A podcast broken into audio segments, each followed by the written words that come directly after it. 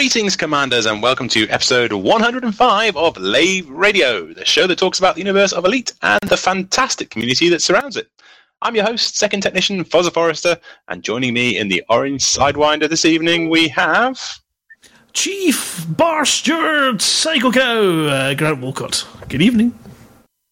And I'm Head of Health and Whingingness, Ben Commander Edelweiss Mosswood Ward. And I'm the guy that some idiot made Chief of Operations, John Stabler. Yeah, I don't think that was me. I think that was the wonderful Mister Stroud who made you uh, Chief of Operations. But you normally do a, a, a bang-up job, sir, so I wouldn't worry about it too much. For those of us that, for those of you that have been following, obviously this is our second attempt at episode one oh five. We're recording this unusually on Wednesday night, whereas normally we record from the Orange Sidewinder on a Tuesday night. Um, the interwebs has kind of conspired against us for the last couple of weeks, uh, but hopefully we've got everything worked out. Uh, certainly I have been banned from all touching and sort of re, uh, reprogramming of any of the equipment, so hopefully everything should go without a hitch tonight. Unfortunately, it does mean that uh, the guest star that we had on yesterday, the wonderful Zachary Antonacci from Frontier Developments, isn't able to make it with us tonight to talk through the um, bucket load of news that we've got coming out of Frontier Developments. Um, but never mind, we should just have to crash on without him. If you wish, you can join us live. We are hanging out in game, in open, at Lave Station. I think Ben and Grant, you're out there at the moment, aren't you? No. Yes, we are. I'm here with... Well, I am, anyway. I'm here with Commanders Arkenburst, Dissington, Highbite, and a Sidewinder has made it, though I don't know who it is. Right, okay. Um... I take it you guys are probably going to be trying your best to find and do some uh, Lave Radio Network missions, uh, and possibly you're going to wing up with some people um, and do some of those collaboratively, are you? I'll be sitting here talking to these guys, probably. Okay, so you're not actually going to try and do anything to improve our abysmal five percent influence that we've got in the system at the moment. I'm socialising. This this is why I thought I was doing the, the whole Jarvis's job.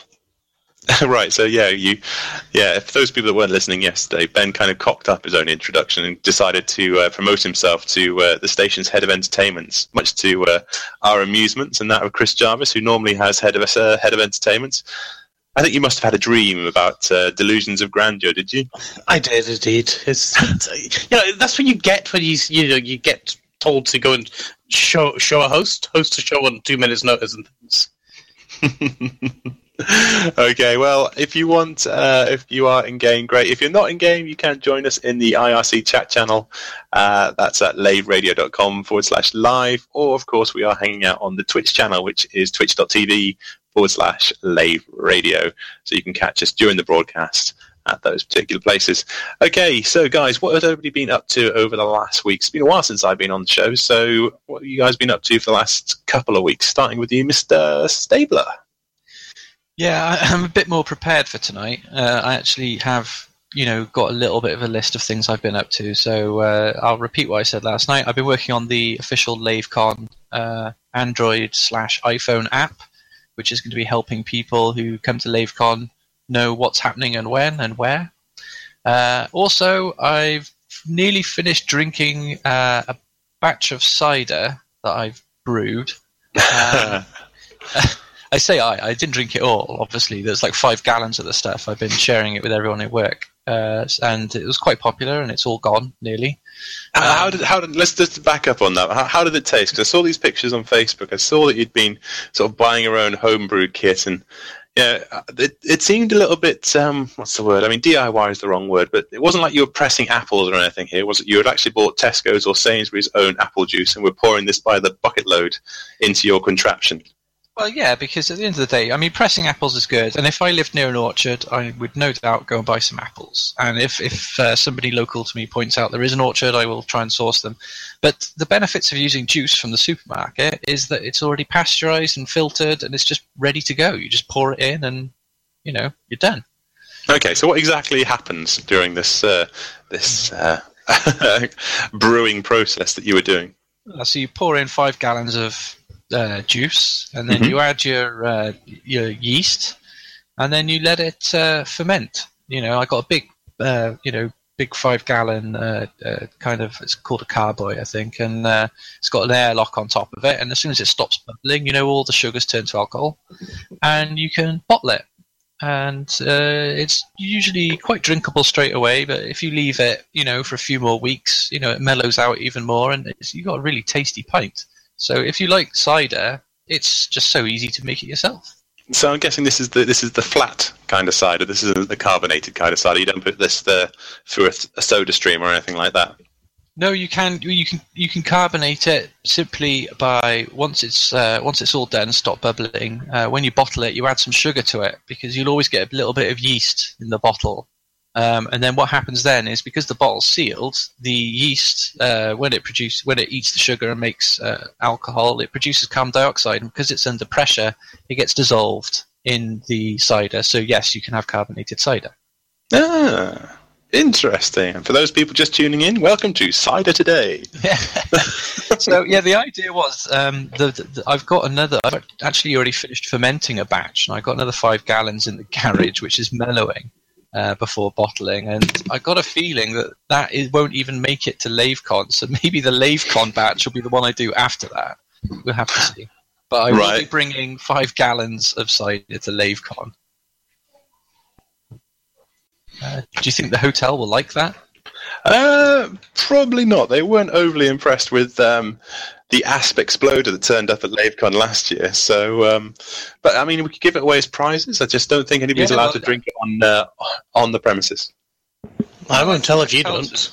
Yeah, I can't see why you can't drink it on premises. It's like you're allowed to take your own wine and stuff. I suppose they got to drink it in their room, haven't they, rather than in the bar area?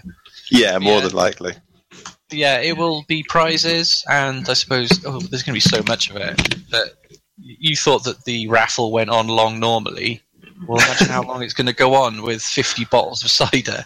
Well, no, I said the raffle goes on a long time. If I'm doing the raffle, I'm sure Steph White will be able to uh, to speed things along. So I think the more raffle prizes, the better. Okay. Well, what I could do is I could just say to people, if look, I got loads of cider, if you want a bottle, you know, come see me, and you know, I'll send you out a bottle. Is this how you lure people up to your room? Is it stable? I, I intentionally didn't say, come see me in my room, okay? I'm happy for people to just ask at me at the bar, and I'll go and fetch them one. So when they're supposed to be buying drinks and alcohol from the bar, they need to tap you on the shoulder and see whether or not they can get some bootleg off you instead. Yeah, yeah, sure. Yeah, I really can't see the barman or the hotel being chuffed with that idea. Well, they can they can drink it in, in they can drink it in the LAN room. No one will be looking. That's true. Okay. Um, smashing. Apart from that, anything else? I hear you have just turned fifty. Oh, you can't recycle the jokes from last night. I know no one heard them, but... Um, no, I just turned thirty-six, so, um, you know, I got a couple of years left in me. So I've, I've started writing my memoirs. Um, no, I haven't, but maybe I should. What was the um, what was the termination age in Logan's Run? Was that thirty? It was, I thought it was thirty or thirty-five. Yeah, it was pretty low. So yeah, I'd have already been written off in Logan's Run. There would I'd there have, would be no uh, Lave Radio if it was all in Logan's Run. I think we'd all be written off by then. I'd have gone. I'd have gone to Carousel. That's what they they called it, wasn't it? Was that before or after you started looking for Sanctuary? Yeah. Well. Okay. Your, your Logan's Run trivia is obviously not as good as you thought. Um, Ben. It's a really old film. And I've seen it ages ago. And they did make a T V series of it, didn't they? Uh, I don't know if there was a T V series. There was a film. That was all I know. Uh, I think you'll find there's a T V series. uh, I'm not. Wesley, there you go. My Logan's Run trivia is not up to snuff. Um, Ben, what have you been up to, sir? Oh. I, I just want to say, you know, you're slagging off Mister Stabler here for making uh, cider out of um, apple juice from Tesco's. Some of the best wine I've ever, ever had has actually been Ribena wine. Really? Really. It was awesome. And it okay. was bloody I'm, strong. I'm scratching my head here. You're going to have to explain Ribena wine. Is this just sort of normal Ribena that you when you put vodka in and you call no. it Ribena wine? No. Uh, this wasn't me who did it. It was some friends of mine who made wine, and one day instead of putting fruit into it, they just put Ribena in instead. Oh. And it was bloody marvellous because it's got the sugar, it's got the fruit content, it's got all the right stuff. and then you just put it into whatever their however you make wine using their wine kit, and it worked very, very, very well, and it was very drinkable. So does it taste like wine, or does it just taste like alcoholic Ribena? No, I would actually say it did taste like wine. It was okay. like a like a blackcurrant, a strong blackcurrant wine. Does does that mean that you call people that make wine wankers? Welcome back, Grant. You can, but they won't share any with you. That's some, no, I'm not going there. Uh, what things have I been up to this week? I've I've mainly actually yeah, talking talking about alcohol and things like that. I've mainly been doing bribes for bourbon. Uh, so I've been I've largely been doing the community goal, um, and then I've also been playing a wee bit of The Escapist. And if you remember, a couple last week or no, a couple of weeks ago, last week, whenever it were, I was saying I'd been playing Bully, and yeah, I went yeah. off and I finished that, and that was quite good fun. And yeah, apart from that, that's really about all I've been doing. Hmm, okay. No, nothing massively exciting, but I'm not going to go into work. Don't go into Sorry. work. No, I, I mean, no. I'm not going to talk about work. I have been going into work before my boss fire, fires me. Grant, what have you been up to? Well, fighting kittens off the keyboard, which seems to be a permanent battle. At the moment, there's one sitting right on the volume knob for the microphone, which is just great. Um, I've been... Obviously, we're trying to be, iron out these technical difficulties. Uh, I've not been playing Elite. There's been a couple of things uh, dealing with, you know, my grand who's ill, my aunt's estate, all this kind of boring, boring has to be done in my own time. And the rest of the time's been spent trying to f- blooming find some energy to get up in the mornings, because uh, it's been a, a bit of a shattering week. Not played much Elite in the last couple of uh, weekends, which is my normal time, but I have played Pulsar, um, Mushroom Wars, and I'm trying to think, was the other one we played? Other oh, we played Chaos last night. That was actually the first time I played that in a while as well, and that was good fun. So, yes. Yeah, what about fun. that? Oh, talk and dicing or whatever it's called. Ah, keep talking and no one explodes. That is, yeah, that's an awful lot of fun. It really is. Um, but it's basically a bomb defusal game where uh, one person can see the bomb, and all the other people can do is they can go through the manual and uh, essentially tell you what you should be doing based on the information that you're able to describe and give to them, which is often very, very garbled. It's one of these games where, you know, games are meant to be de-stressing. This game stresses you out to absolute hell. It's just like, you know, come on, I've got five seconds left. So tell me what wire do I cut? Oh, how many wires are there? I told you there's six wires. All right, are there any yellows? Um, yes. Yeah, I told you. Um, Don't cut yeah, the yellow wire. Cut Don't the fourth cut wire. Okay, so you cut the fourth wire, and then they say, from the bottom. No, no, no. It's great awesome. fun. Highly recommend that. Is, and it works brilliantly on the Oculus Rift, even the D K two. Superb. Yeah, I mean, it was the first time for both of us back into Chaos um, for a while last night, and I have to say, it was it was good fun. It was a great sort of party game. Uh, learning the mechanics, I know both of us have been playing X COM two for a while, so trying to put your wizard into Overwatch was quite a, quite an amusing uh, factor. But um, no, they've they've done a lot of stuff. They've got a lot of new um, units in there. There's quite a few new spells, uh, and it really sort of they have polished the game up quite nicely. Um, okay, so what have I been doing? Well, I have been doing my civic duty for the last couple of weeks. I've been on jury duty. I'm not sure if any of you guys have done jury duty before. No, unfortunately not. I haven't. I'd love to. Yeah, I have to say it was uh, it was interesting. I was sort of sworn to secrecy as the uh, as the trial was going on, but as we've as a jury de- delivered our verdict, uh, I can actually talk about it now, which is. Uh, Uh, which is quite cool. So, yeah, it was uh, a stabbing incident in my hometown. I won't say where my hometown is. But, yeah, so it was two counts of grievous bodily harm that we were trying to, to suss out. And it was a massive eye-opener as to the workings of the, the criminal justice system and, yeah, it's, uh, the difficulties that, as a jury, you, you have to go through in terms of deliberation and making sure that not only... I mean, the guy was obviously a wrong-un. Uh, we knew that from the very first moment that we walked into the courtroom. Not that you're prejudging anybody. No, no, no, no. The guy was obviously a wrong, and we knew that from the first time the uh, the prosecution opened their mouth and talked about him. But the funny thing was, after we first heard the prosecution, we had a break for lunch, and everybody was in the jury was absolutely sure that, you know, this guy was yeah, a complete um, yeah, bad, a, a bad man. And then the yeah, as soon as he opened his mouth and had a Glaswegian accent, you knew it. No. Uh, but then in the afternoon, the uh, the counsel for the defence uh, spoke, and by the end of the day, you were just absolutely confused, absolutely confused as to whether or not this guy had done it, not done it, whether or not there was enough evidence or uh, or proof to be able to convict him. And so, yeah, so it was it, it was quite an eye opener. But the guy was obviously sat in the uh, defendant's. He objected a number of times during the case to what was going on. Um, and at the end of the case, when they're summing up, his uh, his defence counsel said, "Yeah, Mister Whoever it was, you know, you may not like Mister Whoever. I have to say, I don't particularly like Mister Whoever, but that's not what the point that's in question here today in this courtroom." And yeah, and the, the point was, he, he'd obviously said to his um, his defence counsel that he wanted to take the stand, probably against the defence counsel's better judgment.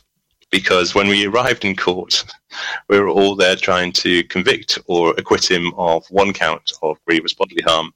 After an hour on the stand, that had gone from one count to two counts of grievous bodily harm, as he basically admitted to doing one of the things, but disputed doing the other. So the judge basically broke it into two parts for him. So he got uh, he got himself two counts of grievous bodily harm. He got, got basically a twofer. Is what he got. But yeah, so fascinating. And then as the jury, we I think we deliberated for about um, four and a half hours, something like that. And I was elected uh, jury foreman, which was quite nice. Uh, it was quite a, a challenging situation to make sure everybody in the room, you know, gave their you know, gave their insight, gave their opinion, and we had to come up with a unanimous verdict, which didn't happen initially. We were sort of t- down to ten people for and two people against. So. Um, it was it was quite an interesting time. So in the end, he was found guilty on the first count of grievous bodily harm, not guilty on the second count, but was tried on a lesser charge of uh, unlawful wounding. So interesting couple of weeks. Uh, if anybody does get the opportunity to do jury duty, I would highly recommend it. You either spend lots of time reading your book, waiting for cases to happen, or you get yourself onto a nice juicy trial like I did and have your eyes opened by the, the criminal justice system. Was it was it like Twelve Angry Men? It was like what? Well, being on a jury, was it? You know, you were talking about you were the foreman, and then you got to do all this deliberation. I was, I was asking, was it like Twelve Angry Men, the, the the film? I haven't seen Twelve Angry Men. Oh dear. Okay. Well, people probably... have been asking, is it like the O J Simpson trial? It's on uh, uh, on drama being dramatised on T V recently. I don't know that because I haven't watched that either. But it was fascinating. That's all I can tell you. And uh, as I say, if you get the opportunity to do it, then. Uh, Yeah, take it with both hands because it's uh, it's an eye opener, that's for sure. So, aside from jury duty, what else have I been up to? Uh, I've been playing the game. Uh, I've been trying to do my level best to late, even though Second Tech is actually the head of the Lave Radio network. Um, me as a character in game uh, is not doing very well. Uh, I'm trying to do missions and trying to get sort of allied and friendly with our faction. And every single mission I seem to be choosing, I managed to somehow or another fuck up royally. So I'm probably, true to character, I am actually turning into an enemy of my own faction, which is superb. And it's the first time I've actually tried doing any of the uh, surface missions to any great degree. And I have to say, I've, I've done a few uh, sort of group missions and wings and things like that, but actually trying to do the down pilot missions and the You know, find the data caches and stuff like that. What a right royal ball ache that's turning out to be. It's not because I don't understand the scanner. I do. I've had I've watched all the tutorials online, and Colin Ford's been very helpful as our chief archivist and walking me through the stuff that you need to do. But I just think it's a really clunky, difficult to understand uh, interface. Do you guys find that, or have you guys not spent much time down on the planet's surfaces?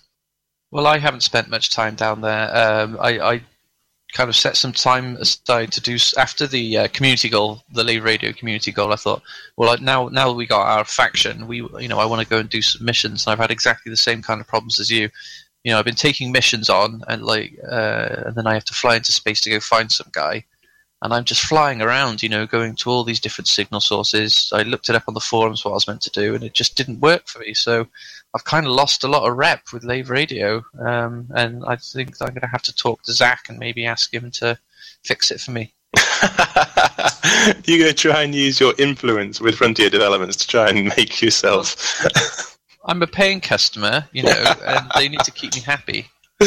Uh, yeah, you out of yeah hundreds of uh, thousands of paying customers. Yeah, but you know, I, I get a platform every week to slag them off if I'm not happy. You know, not everyone has that. No, that's true, and that should not be used as a weapon against poor Frontier Developments. you, they know I'm joking. Well, you'll be uh, you'll be thrilled to know that actually we've got a little pop-up message uh, coming up in the chat, and uh, Zach has managed to free up some time, and hopefully he should be joining us later on the show, where I'm sure he can verbally beat you up for such a ridiculous comment. I'm sure he's not listening to the show anyway, so it's fine. Yeah, I think you might be pleasantly surprised. Uh, okay, has anybody else got anything else that they've been? Anybody else got anything else? That makes no sense. Has anybody else been up to anything exciting that they want to cover off before we jump into the bucket load of news that we've got for episode one oh five? Well, to be honest, I think everyone in the chat room is probably bored of my cider story already, so we might as well just jump straight to it, really, and actually talk about, you know, the game. Okay, well, let's uh, let's jump straight into it, and I think probably the, the big news to jump straight out onto is the um, the announcement from David Braben, the uh, the press release uh, talking about the, the access to beta and the release of um, well, basically Engineers and Elite Dangerous one point six. So uh, David says that, you know, if you think about the The, the game and the development journey that we've been on so far, Elite Dangerous basically pushed out a uh, a major update every sort of two to three months with smaller point updates in between, and they've tracked it. They've put out a staggering one hundred forty-eight deliveries over the past fifteen months. Now, I'm not sure, I don't know, it just seems like a, a ridiculously high number. I don't suppose we can call anybody at Frontier Developments work shy. That's a, a ridiculously impressive number. Yeah, it is quite a few. It's it's surprising how how much. But then again, I mean, the game's been out for a lot longer than, you know, we probably think. Really, I mean, when when was the first alpha? Can anyone remember the date? No, is it not sort of like a year after? Is it a year or is it eight months after the uh, the Kickstarter finished, which would have been January two thousand thirteen or two thousand fourteen? Yeah, so I think. It- Yeah, I think it was two thousand, and I think it was November two thousand fourteen. We, we first had a look. If I my memory serves me correctly, I'm happy to be corrected. This is for the alpha, but it's yeah.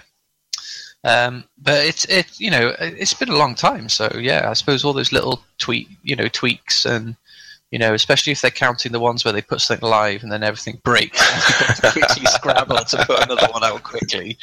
Yeah, I think I think I definitely uh, I definitely include those. Um, So David said, obviously, uh, in addition to the, the great new features that he's talked about, we were also hinted at, and of course, more of the story, more of the barnacles. Now, I love the fact that um, barnacles seems to become the, the, the current terminology, even though it's something that's come from the community. To have David Braben referring to the barnacles uh, as their official title, I think, is brilliant. I think it's a great way that shows the collaboration between the community and the uh, the developers on this.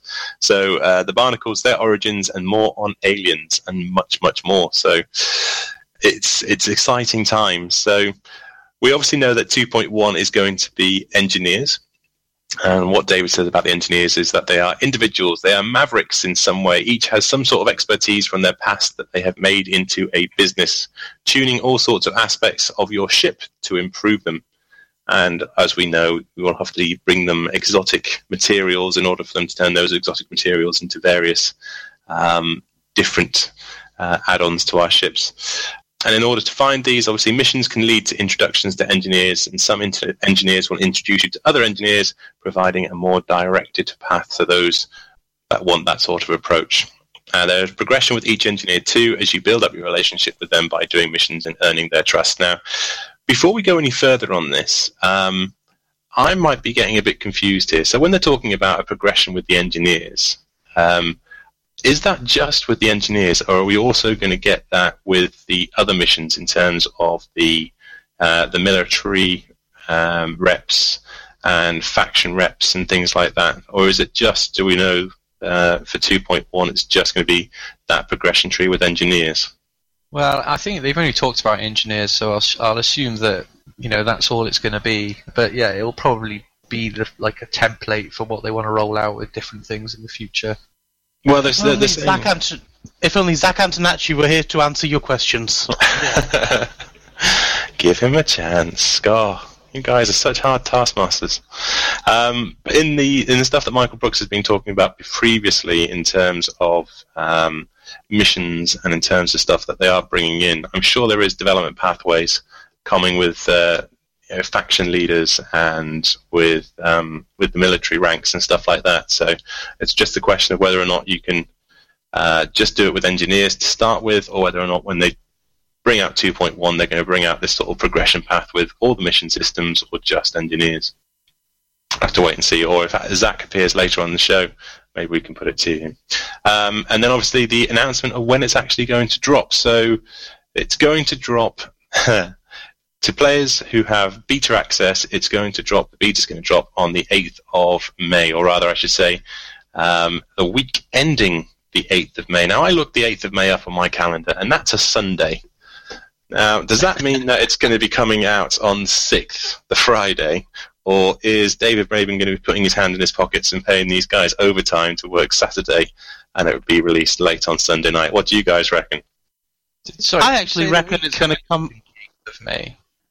Sorry, guys, go again. Did it? Sorry, does it say uh, the week commencing the eighth of May? No, it says the week ending the eighth of May, oh, which is right, Sunday. So, oh, I reckon that they're going to. They're going to just deliver it on the Friday night. I, I'm, I'm going to say I, I reckon they're going to deliver it on the Tuesday, and then if they fail at that and deliver it on the Wednesday or the Thursday, then you know it's covered, and that's fine.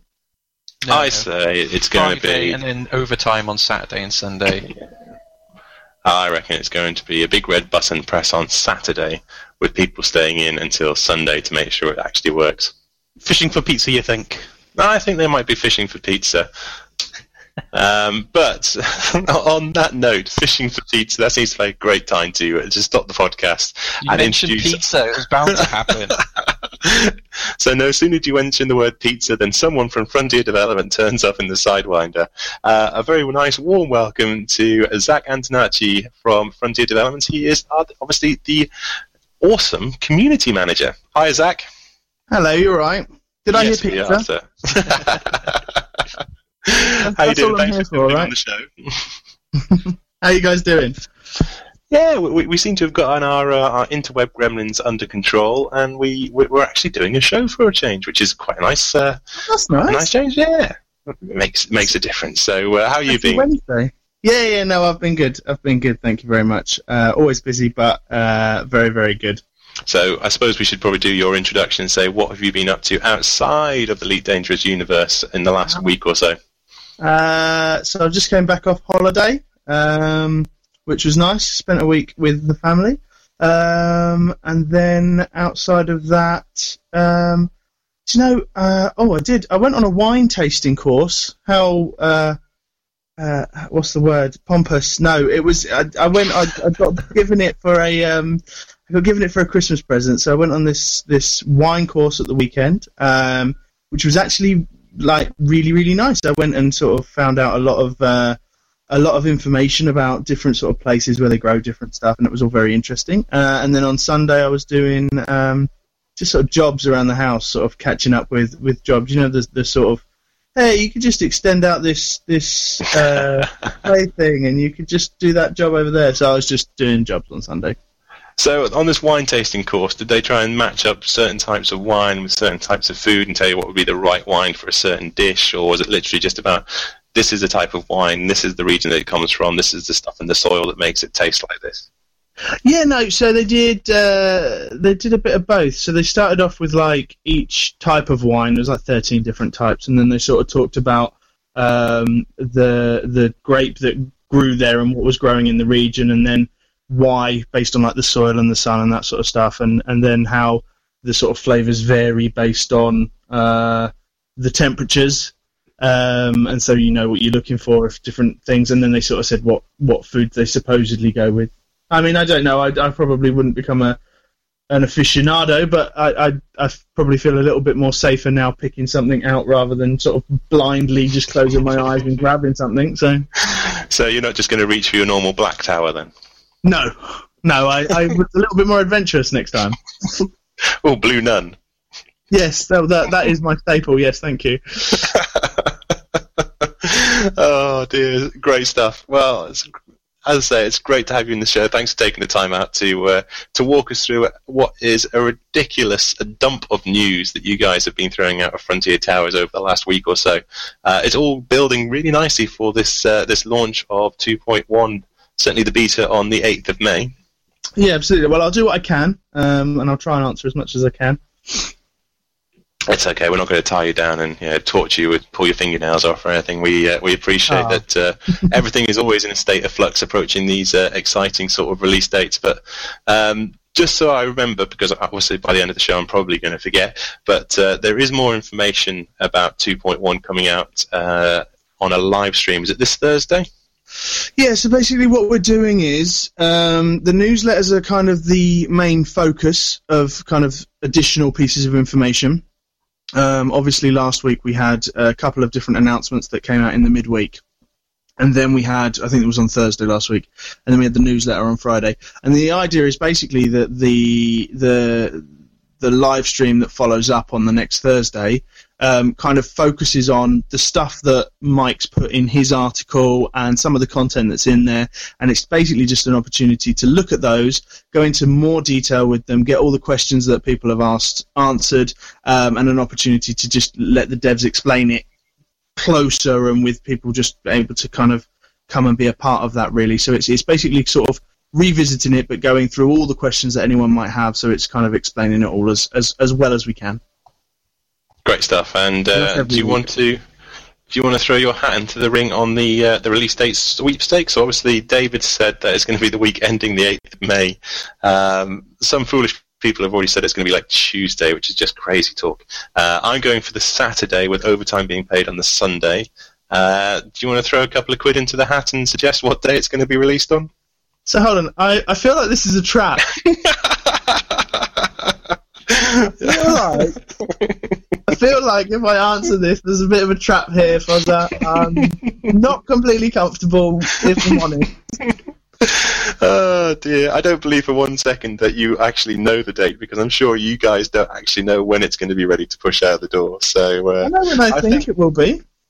Well, in that particular week, they've actually got a, a, a date that they're aiming for, not just sort of... Um, No, I've, well, I've got an, I've got a date in mind that I think it will be, but obviously, like you say, it's the, the reason why it says week ending of, of the day rather than also rather than week beginning um, is, is really just because if you sort of say week beginning and you say week beginning that Monday, um, yeah. then the moment that Monday comes, people will be like, "Is it here yet? Is it here yet?" Yeah. Whereas at least if it's a Sunday, then um, you know, then it's it's kind of it hopefully won't get to the Sunday, but but we will see, we will see. So you're basically trying to save everybody's F five keys, aren't you? That's what you're doing there. Yeah, exactly. I mean, I'm just I'm saving the keyboards of this world. Um, I think that's a fair. I think that's I think someone has to do this. No, I'm not. But it's uh, yeah. I think I, I. Hopefully, it will just be within the week. But we'll see. Just, I, you just yeah. Friends of the Earth are going to send you an award for your uh, you know contributions to you know saving the planet. Well, there's a question for you. Do you know how much is wasted on this planet re- replacing the F five keys from updates like this? I hate to think. I'd actually no. be quite interested. So, somebody uh, at Frontier should go and look at all the bandwidth that gets, you know, that increases due to the F five, because you, you'd be able to put a cost on that, surely. I'm sure Dav could work that kind of thing out, couldn't he? He's a very clever guy. I'm sure he could. For me, the most important question was, does Frontier actually pay overtime? But uh, I'll understand if you don't want to share that information. Um, uh, yeah, let's... Uh, Fozza! Yeah, let's just move on. Because I know for a fact that poor Michael Brooks is salaried and he doesn't get paid overtime.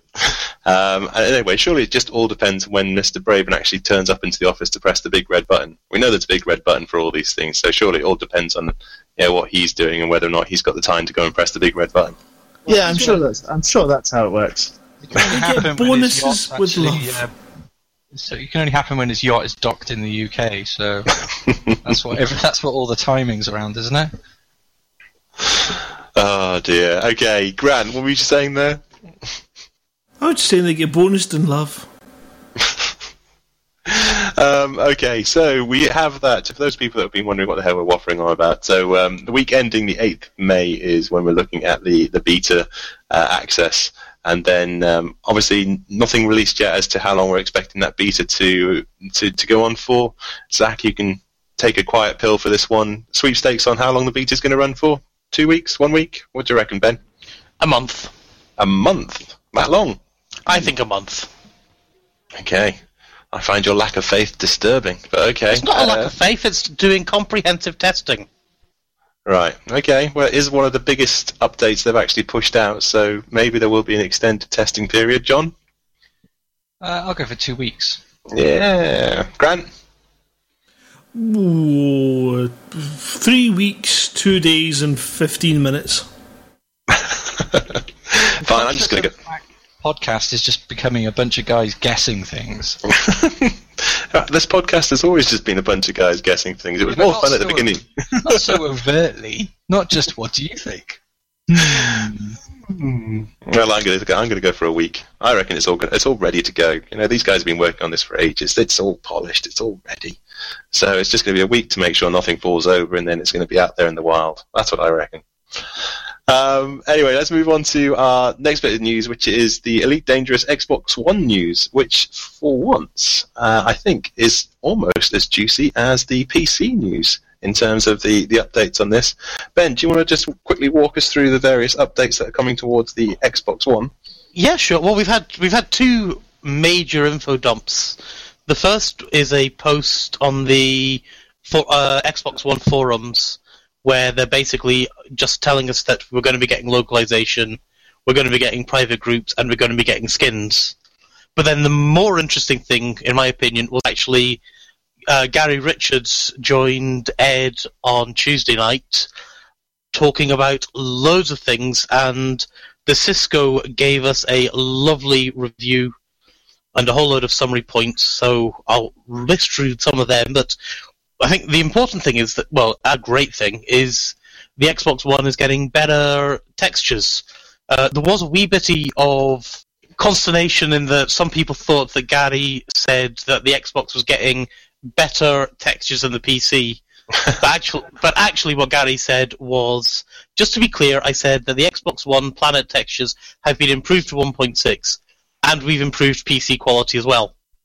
So, yeah, it, it's been improved. That's great, but so is P C, so that's also great. Uh, he's not saying that the Xbox One's getting better textures than the P C. Um, Does anybody actually think that? I guess some people did, because they seem to be up in arms about it. Oh, okay.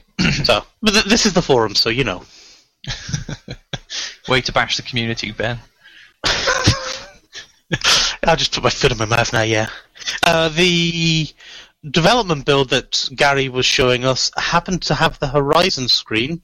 I don't know if we want to read anything into that or not. There is going to be a... You know how we've got the C Q C Arena as a standalone application for... Is it five pounds or five dollars? I think it's five pounds. Uh, you could, that's going to be coming on to the Xbox as well. So I think that's cool if people just want to get the pew-pew on. Um, there is a major announcement about Horizons coming for the Xbox, but they're not telling us what it is. Now, I have a feeling it might involve crossplay, but that's just that's just me putting something out there. I can't justify that in any way. Um, Stop putting things out there, Ben.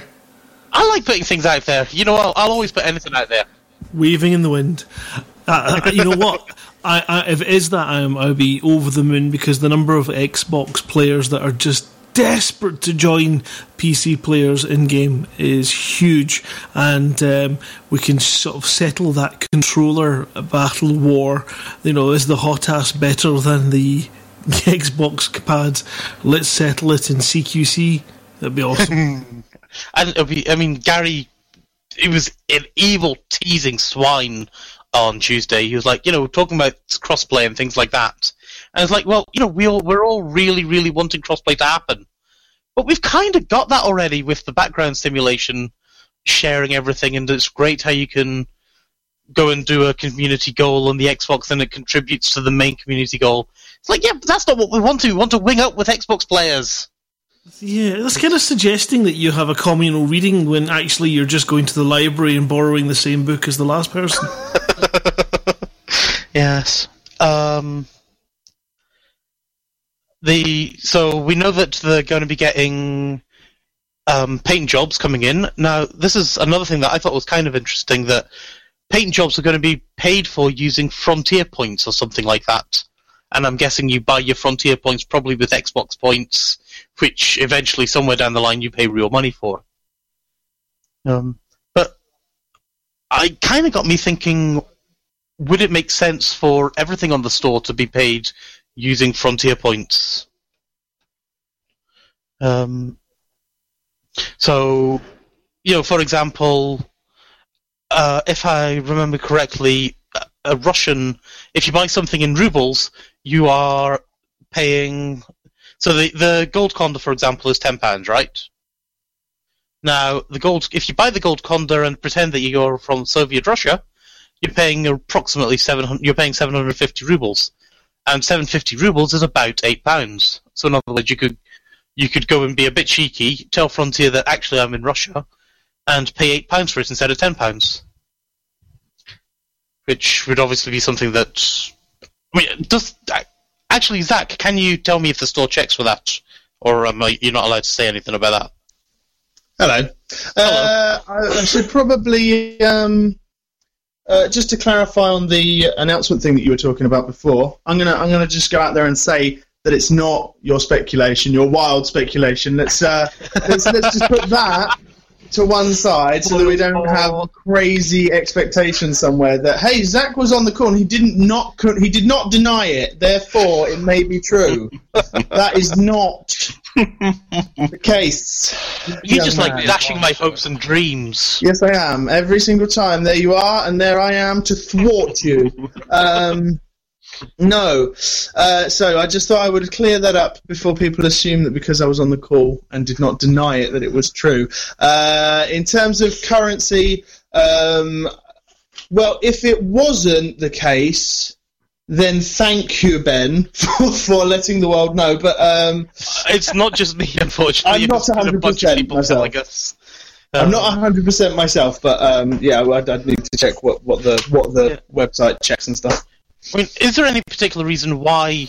I mean, I guess it's nice that you're upfront about it, that saying, you know, you're buying this and it's ten quid, as opposed to hiding it behind paying one hundred points. Uh, so, yeah, it's the one thing that we did, I think, that the most important thing to explain about the virtual currency really is that it's it's it's purely the best way for us to be able to deliver that store to the Xbox. So it's nothing to do with, like, there's there's no uh, there's nothing special about the fact that it's going through the V C. It's just literally the best way. We know that, that there was a lot of Xbox players that have wanted to have um, the same game extras available, um, and that was the the most suitable way for us to be able to implement that for um, for the Xbox players.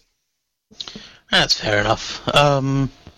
So we we know there's going to be private groups. The way that private groups are working, I'm afraid I'm not a Xbox One person, so maybe someone who is can tell me. But basically, you follow, you've got to follow somebody who is there. So you follow that person, but it's not their commander name like it is on the P C. You follow, like you'd follow whatever my gamer I D is or whatever it's called on the Xbox. Yeah. And I apologize to Xbox players for not knowing this. Gamer tag. Gamer tag. Yeah, yeah, why, why don't you just ask Zach? Because I'm sure Zach knows better than you do how it's going to work.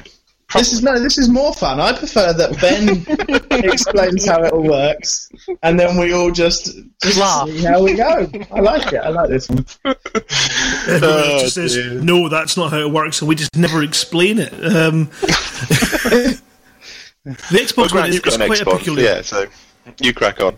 Well, you see, it's one of these things that I've not had much success with it. The only people I've managed to add, uh, so it's kind of like if you've if you're familiar with the three D S, where mm. your gaming modes or adding someone to your friends list in the game involves adding them as a friend on your actual console first, and then that creates the connection so that when you go into the game, it then has you and that person in the same sys of same uh, friends list, so to speak. And I think that's pretty much how it is. So it's kind of through the Xbox Friends menu first, and then you'll be able to do these kind of grouping up in games, I would imagine.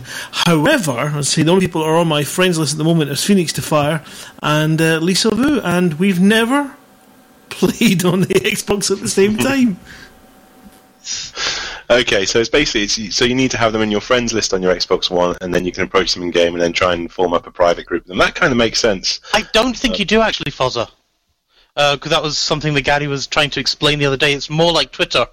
So you have to you have to add my gamer tag to your list, and then you can say, "Can I join your group?" So it's like so creating a, a slightly lesser integrated one where you end up filling your friend list massively on the Xbox then. So it sounds like possibly what I've experienced is the, maybe the, the original installation of it, the way it worked originally, and this is maybe the update that's going to make it a lot better. Possibly. So, so I believe... believe Gary's going to come and get me tomorrow. Uh, I believe it's it's the same functionality as the way the groups now... work now, in the sense of you go through and accept them, and you have the, the private group that is there and people can join whenever. Yeah. Um, but you have to be following that person before you can uh, request to join that group. I think that's what so, I took it to be. Yeah. So how does that work then? Because I mean, obviously, a commander name that in terms of someone that you're going to follow, does that give you access to their Xbox One gamer tag in order to follow? Um, so, say Grant obviously wants to follow Phoenix to Fire in game. Can he see in game that Commander Phoenix to Fire is actually uh, Joe Blogg's gamertag I D? Or does yeah. in game do you need to say, "Hi there, I want to be part of your private group. Therefore, this is uh, please can you give me your, your gamertag I D?" and gets typed into the, the message box. Well.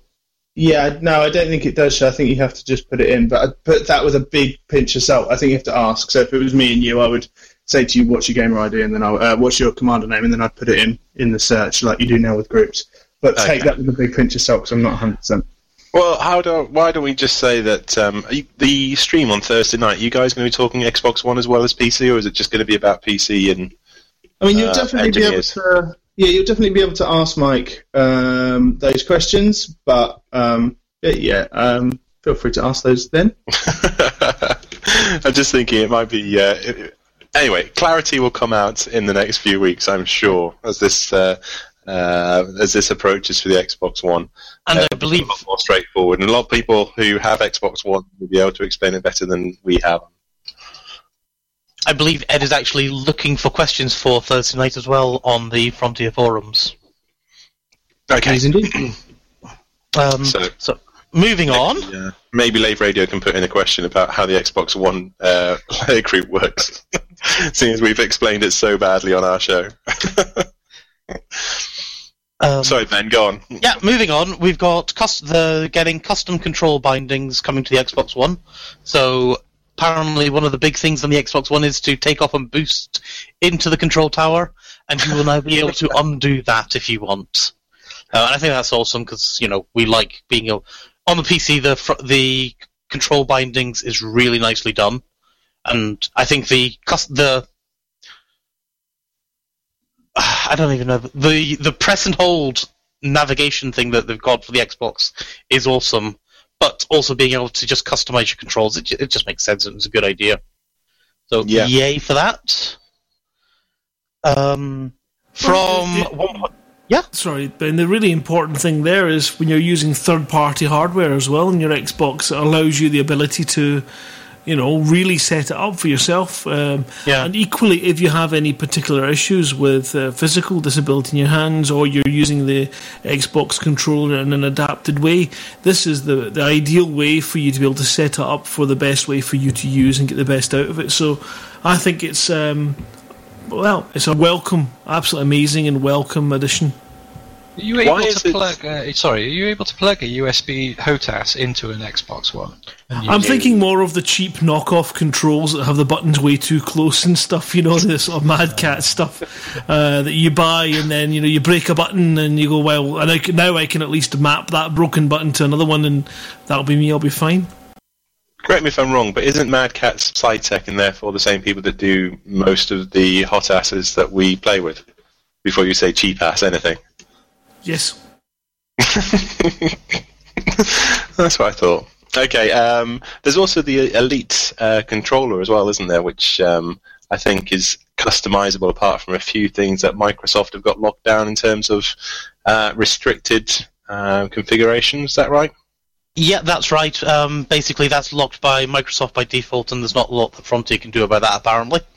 Do we know, uh, I mean, again, we, we need to probably get on uh, the show one of the guys that uh, is part of the the Xbox One uh, community, but what's been the uptake? Because we know about the uh, the Elite controls and their use within uh, Elite Dangerous. Because I know when I saw it uh, announced, it came out at pretty much the same sort of time as we were announcing the Xbox One version of Elite Dangerous, um, which I thought was a, a, a quality tie-in. I know it was not uh, not intended, but it was a lovely little extra link. But have they been picked up and, and are they widely used in Elite Dangerous by the Xbox One players? I don't know if any of us here can answer that. I don't know if they're used that widely in Elite Dangerous or not, like as in by comparison. But I know that there's still um, there's still a number of kind of, I guess it's still kind of early for pickup and that sort of stuff in terms of people using it. Um, and, and certainly, I know that there's it's it's quite difficult to get your hands on one. So maybe maybe they've, they've got quite a bit of pickup, but I haven't personally um, had my hands on it yet. So there's okay, not a cupboard so. in the Frontier office. If you open it, loads of boxes of them fall out on it or something like that. Okay. No comment, that's fine.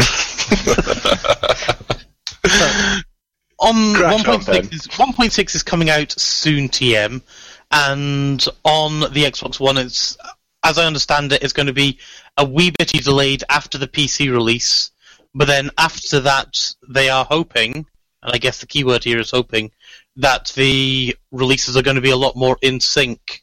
Although, and I think this is fair to say that the P C might be maybe doing, um, we might get two point one, and then in the same day we might get two point one point one, two point one point two, two point one point three, all in the same day, just because it's a lot easier to push things out on the P C, whereas that would all be bundled up into one larger release for the Xbox, because it's a wee bit more to, for them to work through for getting that out.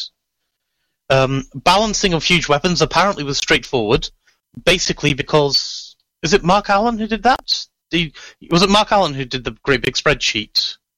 Um, let's go with yes. Let's say yes. Yes.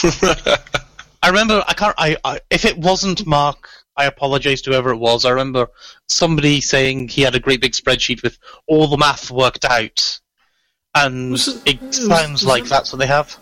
Was it not Mike Evans that had that for the balancing? It might well have been Mike, yes, it might well be Mike. I think it was Mike. I think that was what uh, Mike was saying last year at LaveCon, and the fact that he'd done all the balancing, and it, everything was pretty much straightforward now, and he I... had a spreadsheet, and woe betide anybody that tried to mess with his spreadsheet. Indeed, especially if he's a member of the community. So basically, you know, getting they've got all the maths worked out, it's not a big deal, that's all fine, it's just a case of getting, well, just, in inverted commas, a case of getting the...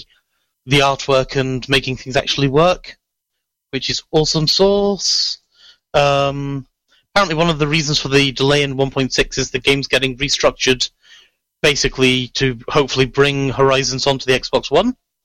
Zach, when are they doing that? When's Xbox uh, One getting Horizons? Sorry, I can't hear you. You're breaking up, Roger. Next point, Ben. Um, there are going to be changes to the bulletin board in one point six, which is hopefully going to make finding uh, finding missions a lot easier. And if I remember correctly, that's also going to make it look a lot better on the oh, on the Oculus Rift and other virtual reality devices. So that'll be awesome source, not just for the not just for the Xbox, but something that was co- covering. We've already the, covered. Um... Yep. Have we have we heard anything about uh, virtual reality devices on the uh, the Xbox? Are the Oculus and H T C Vive sort of instantly plug-intable to the Xbox One or? Yes. Or the Xbox no. One, no. No, that's what I thought. I, I Sony are doing correct. something.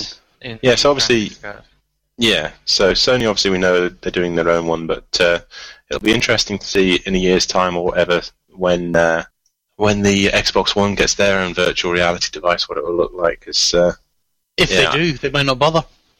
You think? No, I think if it takes off, then Xbox will be forced almost to I have think if some it takes sort off, of yeah. virtual reality, um, a, a peripheral. And again, if you've got the likes of Valve, you know, doing the P C one and H T C doing the P C one, I can't imagine it being that big a gap for them to be able to do something that uh, eventually. Yeah, but you've got to remember to get them working on it. We're needing to put in a card akin to a like the oh the Nvidia eight fifties. Or yeah, those ones. Yeah, sorry, not the eight fifties. The Nvidia oh nine eighty. Sorry. But that's not you to know, say Nvidia, that you can't put a, a lesser. A lesser model in, like the. Oh, you uh, can put a lesser model in, but it looks crap, and that's part of the problem. Mm. You know, it'll, it's you're needing cards which have got the power behind them to actually make it look good, make it smooth. I'm not convinced the Xbox actually, without a serious hardware upgrade, will be able to cope with it. You think it's going to be a next generation thing, or it might they might do an Xbox one point five. Ooh. The hardware vendors are going to want to avoid it if it can't support, you know, good quality because they'd be worried that it'll put people off in the long term. So, mm-hmm. um, I mean, I don't know whether it'll be an Xbox One or an Xbox one point five or an Xbox. Maybe we'll go to seven twenty or something. Who knows? Well, they were talking about doing a um, an updated PlayStation, weren't they, which would play four K. Aye. Um, well, that'll be the PlayStation four point five. Although I just, I just, I hate that idea. I really do. The joy of having a console is that it's the same console for everybody for ten years or however long the console yeah. lasts for.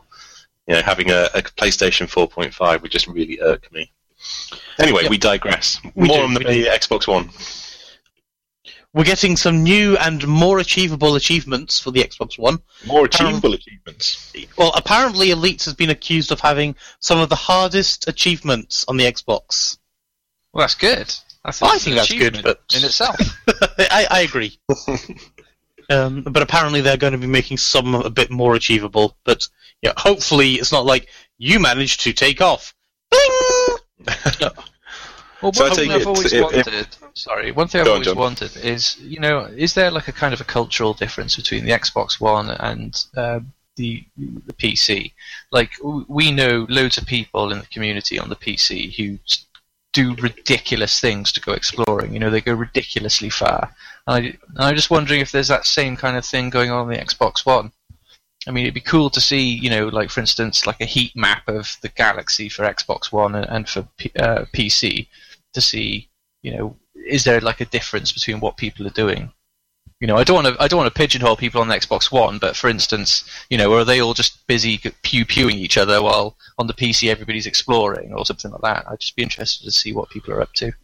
No, you know, that guys, sorry, go on. I was just going to say, you know, that's a really interesting question, actually. What I can say for definite one hundred percent is that they are doing all of the...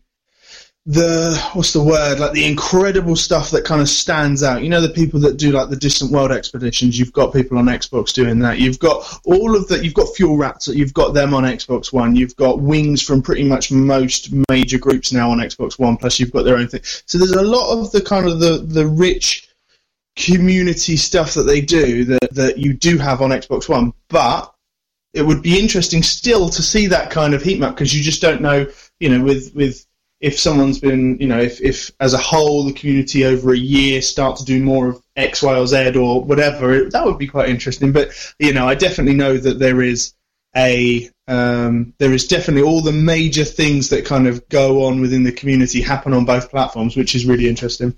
Oh, well, that's very good to know. Yeah, I think we should probably just give a quick shout-out to uh, one of the things in the newsletter, actually, which was uh, a couple of the guys from the Xbox One community were going around stopping people, pulling people out of um, hyperspace, interdicting people, and basically offering them the wonderful Eddie Izzard sketch, sketch uh, cake, cake and tea or death, uh, and obviously pulling people out and uh, asking them the message, cake and tea or death, cake and tea or death, cake and tea or death. And uh, seeing people's reaction, and they've got a, a, a fantastic video of someone who obviously was another Eddie Izzard fan saying, "Ooh, cake, please!" And so they dropped uh, a a rare element, a, a rare commodity, which was cake, um, for this guy to collect. Uh, and it was just it was just a very funny uh, way of playing the game, and all credit to them. It's nice to see that you get some wacky stuff going out on the Xbox One community as well as the P C community. Um, not a big surprise here. As part of one point six, we're getting community, we're getting the bulletin board avatars coming on the Xbox One as well on the P C. Yay! Huzzah! Um, there is talk around the office, it sounds like, about a debug camera in Super Cruise as one of the features that is on the list. Ooh. Um, so basically, you know, the people... There are some very pretty things that we can see while flying around in Super Cruise, and it's a bit of a pain in the butt to drop down. So, you know, let's allow it to do debug on that as well. Why not? Um, but all hail the list. Ah, that one, yes. yes. Uh, let's touch on that one, but we're going to go on to that in a, a slightly bigger uh, topic next, and that is the fact that community factions might be able to become a power thanks to the Rise to Power Uh, competition that's coming up. And what I thought I, did, I didn't appreciate that this is open to obviously the Xbox One community as well as the P C community. So we're going to definitely pump Zach for more information on this, because uh, Zach, you posted it on the forums. But what we'll do is we will leave that particular section there for the time being, jump to a quick advert break, and then when we come back we will talk about the uh, dangerous games, the Rise to Power. There is one final thing that Gary says. Gary says that the community is an awesome bunch of people. And he's right. Oh, boy, space is cold in here. That commander has a cheek, sitting up in his cosy and warm cockpit while we haul radioactives around his cargo bay. Oh, is it cold? I hadn't noticed. Oh, that's right. Why, you're not even shivering. Maybe it's because I picked up this North Coast cargo bay sweater. It keeps me warm and stylish. Say, that is a nice jumper. It's made from the finest Verex wool and handcrafted by novitiates in the underground monasteries of Van Marnen Star. Wow. Where can I get one? New North Coast Cargo Bay sweaters. Be the envy of your friends. Wow every lady from here to the Empire. Be warm and toasty even on the tenth planet of a dying star. Now on sale at Spark and Mensa. Better now? Better? Why, I feel so warm I'll probably never catch man flu again. Spark and Mensa, because nothing says sexy. Lave Radio, like it's jumper. Even louder than me. Wait a minute, that can't be right. Are you thinking of suing over missold Python protection insurance? Had an accident in an airlock or slipped in a space station cargo bay and thinking of suing for compensation? Well, don't. I tried to take my ship commander to court for making fertiliser out of my crewmates. Legal fees have left me with nothing. And now I'm hungry. All the time. At Watt and Brittany, we take small print very seriously. We have a massive team of lawyers just waiting to block your case and ramp up your legal costs. I wanted a simple, no-win, no-fee arrangement. My case got blown out of the water by Watt and Brittany, and now I have to rent out my arse for hydrogen fuel. At Watt and Brittany, we have a saying, if you don't want a beating, stay out of our court. I was savaged by a wild creature whilst fixing a vending machine. Can't I claim compensation? No, you can't, because we have a massive team of lawyers and you're just someone who works for a living. Watt and Brittany. Don't even think about it. Okay, and we are back. So, the dangerous game, the Rise to Power. So, it's been talked about before. It's been talked about ever since uh, Power Play came into uh, into existence, and then further talked about when we could actually have our own player-based little factions, that eventually one day further down the line it was going to be possible, difficult but possible, uh, for those player-based factions, if they worked hard enough and got enough influence, to actually become one of the big powers of the galaxy. And the Dangerous Games is basically our first foray into that now. Zach, since you're on the show and you did post the forum uh, message about this, why don't you just take us through exactly what's going to happen in the Dangerous Games? Sure, absolutely. Uh, that was really good as well, Fozza. I have to say that was a really good explanation. Thank you. Um, yeah, so the way it works is uh, probably about, what, nine months ago, maybe up to a year ago, uh, we started implementing minor factions uh, into the game, as you know, um, and then uh, those the, the the groups that had those minor factions, they were told, go out there, expand, gain gain influence. work your manufacturing, create it as big as possible, because at some point we are going to be having um, an opportunity for someone to uh, become a, a power through that, through them carving their uh, their own space in the galaxy effectively. Um, so the way it works is we've got, and I, I have to say I am so incredibly um, hyped up for this this set of games and the event and the way it's going to work. I'm so, so excited because it just, it's everything I love about the way that the, the communities work, and all of the politics and all of the, all of the diplomacy and everything else that happens is so exciting. Anyway, so the way it works is right now you have the top five minor factions who are, um, they're the top five Um, factions based on a number of things. For example, their total influence, how many systems are they present in, how many systems do they control, that sort of thing. Um, and so we've got a, we've got a ranked top five. Now those guys will be going through, and they'll be doing a four-week, I guess, marathon of C Gs. There'll be a different C G each week. So the first week could be a trade C G. The next week could be a bounty hunting C G. The next week could be a mining C G. Doesn't, who knows? And we're not telling anyone until the day that they go live. And what they need to do is those five and one other group, which we'll get to in a minute, which is the wild card. Those six groups will compete to to be the best. They'll get points based on where they rank each week. And the top group out of all of those will then go through to become a power. And what they'll do is they'll uh, with the developer, they want their power to be um, all the different aspects of it. And of, obviously with the Frontier team, they, they'll be um, making sure that it's fair and that everything that goes. But, you know, between... I don't know if it's just me, but um, Zach was breaking up very badly through that. I think we've lost Zach completely. I think he's disappeared, hasn't he? Uh, I think someone at Frontier has basically thought, no, he's getting way too, giving up far too many details there. Let's just, uh, let's just cut his feed. Uh, so we'll keep chatting while Zach, I, I hope you can hear that he's he's dropped off and uh, and tries to uh, reconnect to the call.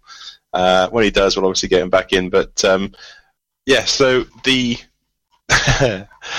Did Zach cover off? I'm just trying to think. Did Zach cover off who was actually qualified uh, in this event? Um, no, no he was it, names though. Yeah. What was the last thing he touched on? The wildcard and the events. Okay, so the wildcard entry basically it's a people's choice entry. So um, this can be absolutely any faction within the game. So even Lave Radio Network, currently sitting at five percent influence um, in our current uh, system. You know, you can we could possibly earn our place in the Elite Dangerous Games by. Um, rallying lots of other commanders to our cause. So the wildcard games take place before the main dangerous games, and again there'll be a community goal uh, for each competing group, and the task will be to ensure that that community goal uh, is completed better than than everybody else. Um, so if there are people out there either on Xbox One or on the uh, on the P C who fancy that you know they could take their faction into the wildcard, and I think you basically need to get your marketing campaigns and your marketing engines going, you know, starting now. Let people know about who you are, that you want to be the wildcard, and why they should actually follow your particular uh, faction. Uh, it's going to be a lot of work, which is why Lave Radio Network won't be taking part in it. Um, but we are looking forward to taking part in some of the other uh, community goals and helping out some of the other teams. Now, in terms of the, the five big factions that have already managed to stake their claim on the, the Dangerous Games, um, they are, in no particular order, the, the Border Coalition. Uh, their qualified faction is the, the Dukes of Macoon. Um, the Social... Oh, I'm going to get this wrong. The Social Elu Progressive Party. Is that right? E L E U? Elu? Social Elu? Yeah, let's Sounds go right social. To me. Social Elu Progressive Party. Uh, the Interstellar Communist Union. Hmm. The Alliance Elite Diplomatic Corps. And GALCOP. From, from, from GALCOP, they've got the qualifying faction, the Diamond Frogs. So lots of those names jump out to me as being names that I recognise. Um, so it's going to be interesting. And again, the Dangerous Games will be, you know, is going to be basically similar to the Wildcard Games, and that's going to be community goals. And each of those particular factions will have their community goal and they've got to try and finish as high as they possibly can in the tiers of community goals. The job for the other faction, of course, will be try to sabotage the, each particular faction's community goals to make sure that they are the only people that get the highest tier. Uh, and this is going to go over a number of weeks. And I think it's going to be an absolutely fantastic thing for the community to follow. Um, Zach, are you back with us? I am. At what point did I leave? Because I tell you, I went on this... I didn't stop talking. You know when someone hangs up on the phone and you don't realise and you just keep going? I swear I was talking for a very long time at that point. I don't know yeah. where we cut out. Uh, just about the, the wildcard entry, mate. Um... Yeah, well, I think you've just explained it, but yeah, basically the wildcard entry is the opportunity for any group, did I say this? Any group to get involved, uh, put their name forward, and uh, and then do the political campaigning, get people on their side, and then they'll go through to another set of games, which will f- start after beta finishes, um, and then the winner of that will go through to the big main games, which means they get to go through. The, the one thing I did say that I'm sure did get cut out, because it was right at the end, was just how absolutely incredible watching the groups has been, because you see so much kind of political debate and discussion and coalitions and alliances, and like speaking to some of the group leaders since Friday when it kind of went off, there's been so much of, of people bringing like these these these really deep diplomatic discussions that are going on and trying to pull people on their favour, which is great. That's what we want. That's what we want these groups to go out there and do for everyone. We want them to pull independent pilots. We want them to pull other groups. We want them to negotiate. But yes, also there's, you know, what action might someone take at that station? Well, you know, how how involved will people be? So it's a very exciting kind of set of games with a, with a lot of kind of uh, richness to the, the way the community will interact with it.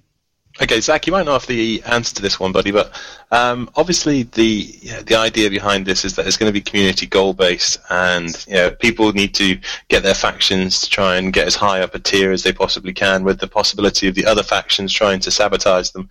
Is there going to be some sort of way of putting a mandatory, these community goals have to be done in open, like we've seen in the past, or is this still going to be available for people to do in solo or in private groups, et cetera? Don't worry, Fozza. I have absolutely every answer to uh, to any question you have on this subject. This is fine. Um, in terms of open, um, so it's not it's not possible for us to do that um, because of the way that it works at the moment. And I think also to go down that route would be that would be a, a much deeper discussion than uh, you know, in terms of opening up the debate around open, solo, and group and everything yeah. else. So, you know, I, for us, we've always said that, you know, play styles, you know, we we have the three different play styles for three different reasons, and so I think it would be, uh, you know, there's there's not really a uh, there's not really both technically and from in terms of the way that we do it a reason to force it to be in open necessarily, but we we couldn't either way. Okay. Am I being a numpty? The the graphics card competition that we you guys ran a while back, did that not have to be delivered in open, or am I just being, yeah, is that something I dreamt? You might be right. In fact, it, it, I think it probably was, but it was before I came, so I can't tell you one hundred percent. Guys? Maybe uh, else remember that one? I don't remember, unfortunately. Well, I'm sure someone in the chat room will uh, will will jog our memories, but yeah, no, that makes sense, Zach. So it's going to be, you know, do it whichever play style suits you. So uh, open, private groups, or solo uh, for these things, exactly as you would do as part of the, the normal game. Super. Yeah, absolutely. So, and, and I think maybe that means that, you know, in terms of sabotage, there will be stuff going on at stations, I'm sure, because there are a lot of people that that play in open and do it that way, and then there'll be. But that, that it may also be around support and making sure that actually rather than trying to sabotage, you support, or, you know, there's a million and one different tactics and ways that someone might decide to to to approach the games overall.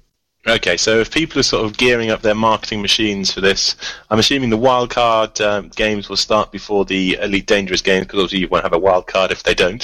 When's the wildcard game starting? So right at the end of beta. When's that? So, So, oh yeah, that's interesting, that one. Like, I can't quite hear you again. Um, but what there's going to be, actually, there'll be a pledges stage, so there'll be the voting stage first, and that'll come earlier.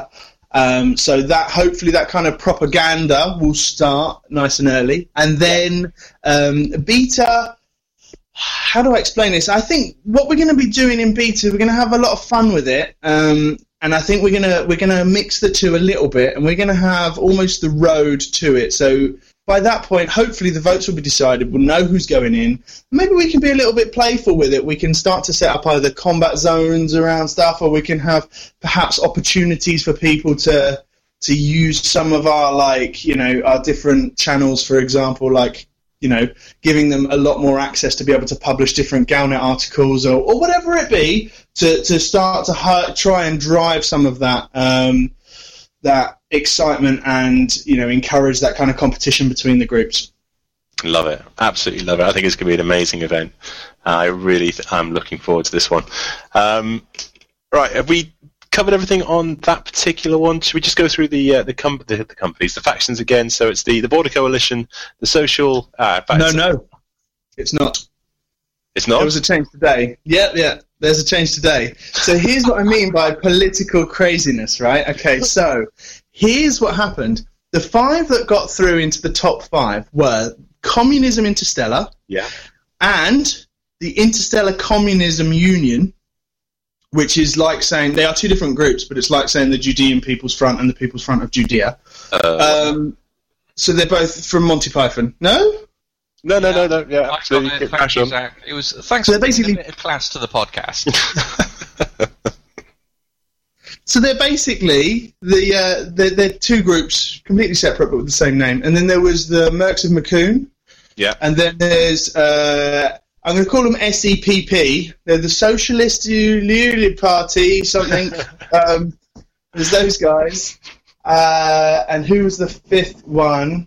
Alliance Elite Diplomatic. Uh, A E D C. Yeah. Um, A E D C. But here's the thing: is that, and then you also had the the winged Hussars who were who were in the um, the winged Hussars who were in the um, uh, wildcard entry. Now the thing is, is that the Mercs of Macoon and Communism Interstellar and the Winged Hussars are all part of a, a coalition. So we had to we clarified a rule at the end of last week. Well, no, the no earlier this week we clarified a rule that just said that if they do win, they're representing themselves and they're not representing all three, because obviously having three people entering one competition for the same name would be unfair. So he said, if you're entering, you're entering in, as yourself and not as the, the wider coalition to be represented as the power. Now, what that means is that we also, through discussions with Mike and everyone else, we said, well, if they want to represent themselves as a coalition, the other two have to drop out and only one goes through as a coalition.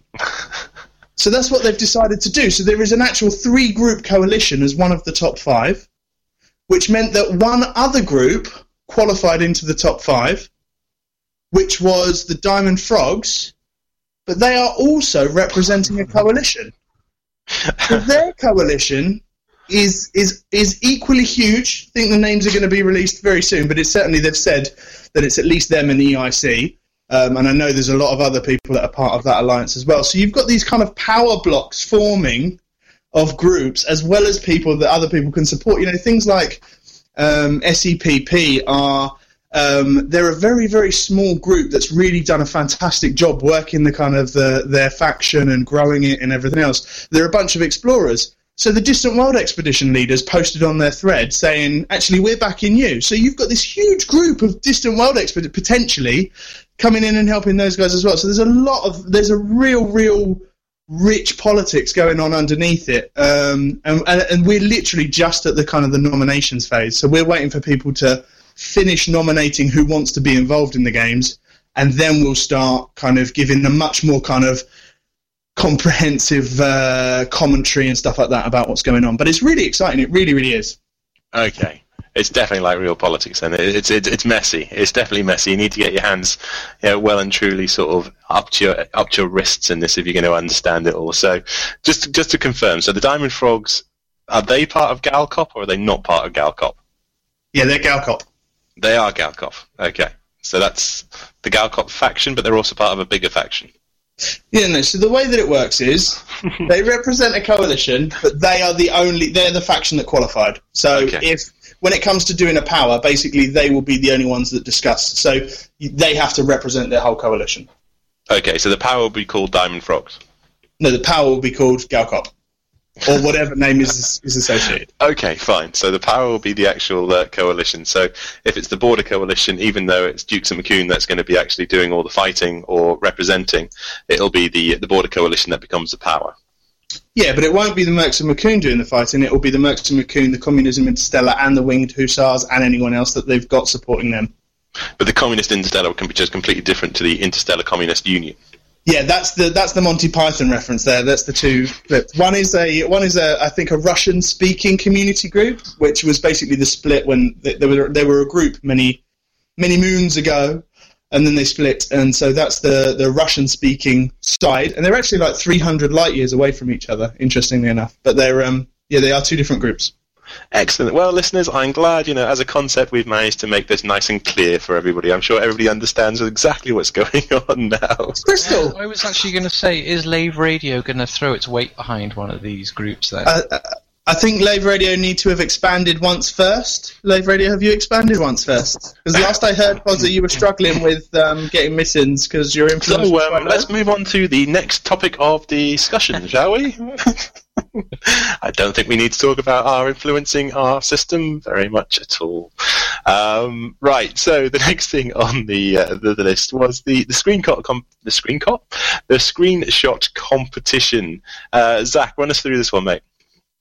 The email one that just went out recently. The yeah, yeah, yeah. Yes. Okay, it's a screenshot competition. Goodness, what were you hoping for there, Foz?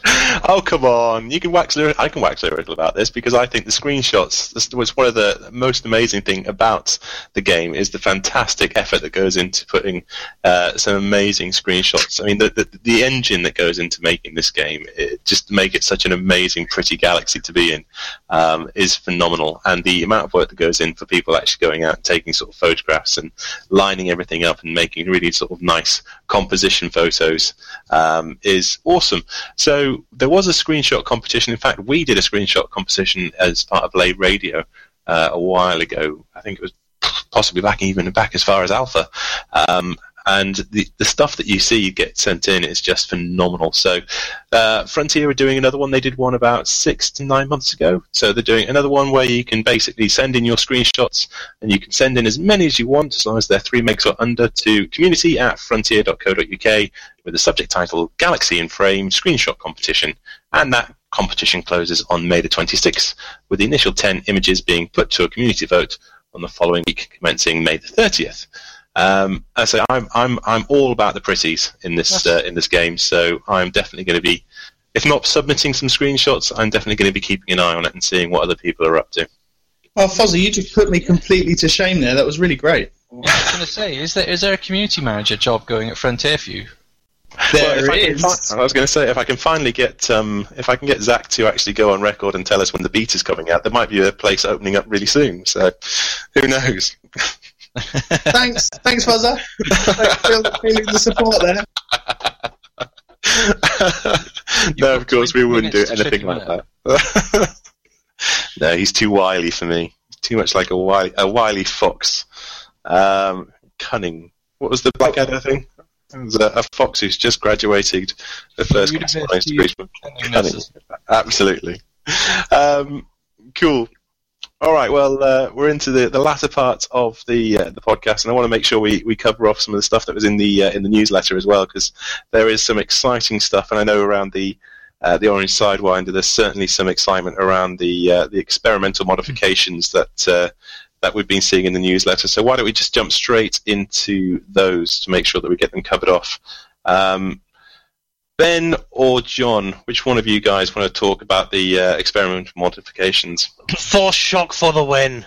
uh, I'm going to get on my soapbox. So. Uh, okay, well, Stabler, you climb up onto your soapbox and then uh, see whether or not uh, Ben can use his force shock to knock you off it.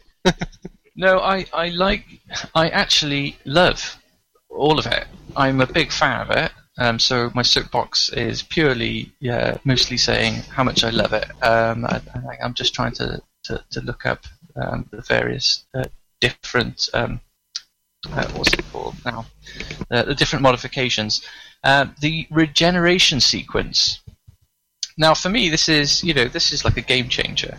Uh, you know, this this is going to actually change how combat works in a way, because it adds that extra kind of dimension to co- cooperative combat. Now, I seem to remember a long, long time ago on the forums when I used to go on there. Uh, it was actually before Alpha. I actually started a thread saying, "Hey, maybe they should have in this game like an ability to like like heal other people's shields and stuff like that."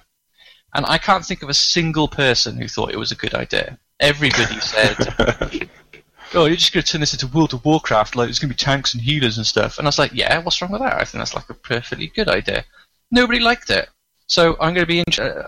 I haven't been on the forums lately. Has everybody um, been rioting now this idea has actually been suggested, or is it okay now that Frontier's come up with the idea? No, it's not your idea anymore. No, no, okay. I, I'm not saying that Frontier, you know, copied my idea, because they probably didn't read it, but I'm just wondering that what the community reaction is now going to be, oh, this is a great idea because Frontier came up with it. Um, so yeah, that's my soapbox. Well, I'm not saying we I'm not saying we did copy you, but I have just messaged Brett C to delete that thread so that there's no evidence. The evidence of one guy shouting into a storm with a bunch of people saying, "You're an idiot." The funniest thing was when people started telling me that um, a shield heal beam would be unrealistic. I remember that thread. Yeah, exactly. But no, in answer to your question, actually, there's been a really positive reception, not just about that, but around all of it, really, in terms of a lot of the stuff that we're doing. Um, so, you know, things like a lot of the information that was in the newsletter, but also the the weapons. Yeah, there's been, uh, you know, it's been it's been um, generally well received. So it must just be that, you know, Frontier have said it and stolen your idea, and that's that's a good thing. Well, I'm glad you admitted it on the podcast. Thanks. um, I thought Ben, we'll edit that out, right? Yeah, absolutely, as always with us. um, Ben, tell me why you're excited about Force Shock. I just, I think, I see so much fun coming on with Force Shock. I mean, ignoring the fact it's like the whole uh, Star Wars references and things like that, but can you imagine sitting outside of a station shooting Force Shock beams, Force Shock shells into people and making them crash into the into the docking bay? Or somebody going off and maybe... We don't know what the exact effect's going to be, but you know, imagine being able to fire into somebody and causing them to do a misjump, for example. Or, obviously, just miss you when they're shooting at you. I mean, I'm there's glad, so I'm much glad for fun here. At the forefront of griefing noobs. I think it'd be great fun. It's just so much fun. Is this not the equivalent to the uh, the wonderful weapon that you had in uh, Worms Armageddon, which was the, the nudge?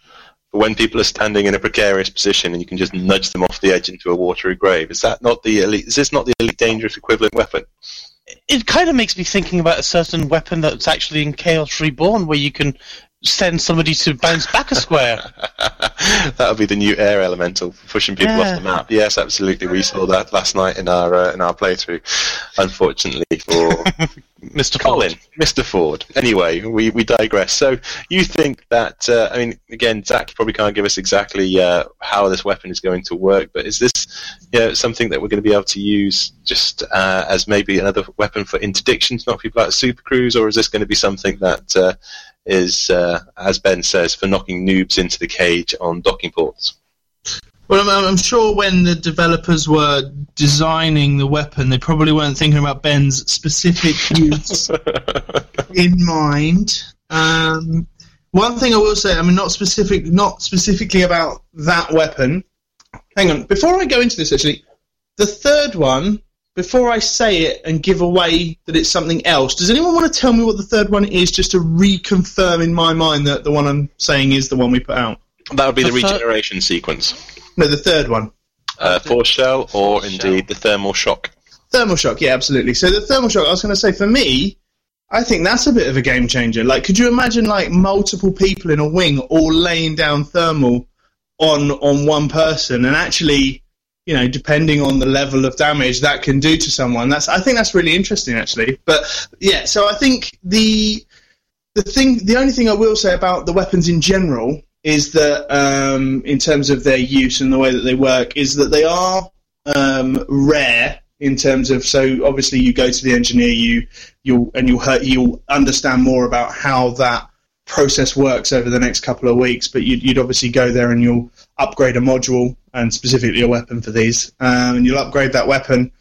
And, you know, these um, experimental modifications, they're, they're not obviously going to just happen every single time. There is a little bit of kind of rarity to them. So they are super, super interesting, but I just wanted to set that kind of in people's minds so that people know that it's not, oh, yeah, everyone's just going to go around cannoning people around. No, there is a, there is an element of, of um, you know, being able to, to acquire these because they are quite rare. They are experimental, but they're also really super cool. So when you kind of... You know, what, what I think is really amazing is the amount of kind of different ways that people are thinking about how they can be used and how they can be, like, you know, with the with the the regeneration sequence, and people are sitting there going, oh, okay, well, I'll just, if we what if we have like people like three three people just firing that at an anaconda, and the anaconda's just tanking. It's just an anaconda tank, you know, that sort of thing. And you just think that's really interesting, the way people are kind of coming up with ideas. And obviously over the next few weeks we want to give a few more of these ideas out. Now, there are more than the ones that we're showing. We're only going to show you sort of a, a small group of them. There's there's a small number um, that that people can get, and you might find more of those as you go into the beta, and you might find more as you kind of explore it. But but these are just a little taster of kind of some of the some of the different modules that you can get. Excellent. So there's definitely going to be like a, an E P M there, an, an ion cannon or something that's got to appear that knocks out all your systems. Oh, what I will say is I read through what some of these things do, and some of them ha- just blow my mind. They literally blow my mind. And some of the stuff Sandra was talking about. So obviously, so you know, you've got all these weapons and, and everything else, but even future possibilities. So you're talking about not not even in this update, but in the future, different modules and what they might have. And you're just like, this is insane. Some of the stuff that they're talking about is just incredible. And some of the, yeah, reading through some of the descriptions of these things are... I really like, and, and some of them are, are, are, what's the word? Some of them, some of them take a little while to sink in. You kind of think, oh, I'm not sure how I'm going to use that. And then you think, ah, now I know how I'm going to use that. And then there's other ones that you're just like, okay, that is out and outright amazing if I have one of those. And so there's, mm. there's it's really interesting how people are going to use them. And that's part of the thinking, is people are going to think about, okay, so yeah, this is, this is how I can, I can do something different. And the other thing is, you don't know who you're coming up against. You don't know you're going to come up against someone with that type of, you know, setup or whatever. It's all it's all very, very exciting. Just wondering, you know how we heard about um, Mike's spreadsheet for all his balancing things? Now, obviously, all these weapons with their fabulous, unique ways of changing them, are we going to be forcing people to balance against that? Or are we going to say, no, this is so rare, we will accept the imbalance? Well, I think, actually, that's part of the... The beta really is understanding, like, you know, there is a real functional functional part to the beta, which is obviously, you guys know, is taking feedback on board and making changes that are, are, are real. But, you know, things like how you, you can never predict how a community are going to use certain functionalities. There's a real part of, well, actually, you know, I never expected that to happen. We need to adjust this, or we need to change this. And, you know, again, talking to Sandra, you know, there is a real point that there will be balancing that kind of comes in as part of the beta, as part of making that happen, and that's really good. That means that the beta and the way that that works, as it always has, is working correctly. It means that people are giving their feedback and the developers are listening and they're making changes, which is great. I do think I don't think it's it's necessarily a case of you balancing against stuff, but I think if you take like like people that get into PvP and they talk about the meta and they're talking about things like, you know, you have certain ships that are silent running. So uh, most most of you know what silent running is, but so they've got their shields off and they're not seen on the radars and everything else. Some people have got that, you know, as as their meta, and other people are shield tanking, and they're literally just A-class shields with as many boosters as they can and shield cell banks and everything, and they're just charging on in there. And you've got that meta that kind of goes on already in PvP. Well, this just throws it wide open. Like, if we think changing the way that shield cell banks work so that they have extra heat in them changes the way that PvP works, how does throwing, I mean, uh, a good chunk of different, effectively different weapons and weapon effects, how does that change the meta, and how does that change the way that people PvP? That's interesting as well. So I don't know about balancing, but certainly, like, you know, the, the, the way that people play, especially in that PvP element, will change. In terms of, um, obviously, they're going to be rare, um, but if they're so rare that people aren't used to being hit by these things, is there any um, signposting or anything that's going to come up to let people know that they're being hit with a regeneration beam or with a, a shock thing? Because uh, I just think if people have missed the update or missed the, the messaging on this, that they might think that people are either cheating or using an exploit or not really understanding what they're suddenly all of a sudden getting hit with. Um, is there any way that we're going to be able to sort of signpost to people what it is that they're getting attacked by? Well, I hope, hopefully we will do a good job of explaining to as many people as possible. But yeah, you know, there's always an edge case that someone's gone away for a while and then they come back and then they, you know. Um, I, I think that I, I'm not sure about specific signposting. Um, there's a lot that the team do, as you know, with, you know, different stuff like potentially audio or other stuff like that and visuals and, yeah, and, and good point. Like to give them the nudge.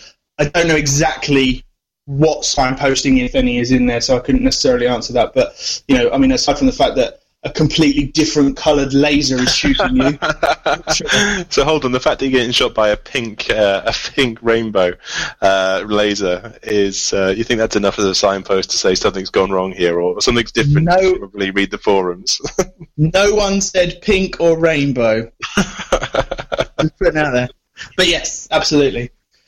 Are you wanting something like "you've been hit by a smooth criminal" message, Fozza? Uh, if there could be a Michael Jackson weapon, that would be awesome, where everybody just everybody stops and everybody's ships start dancing around. That would be awesome. And you can't get out of reverse.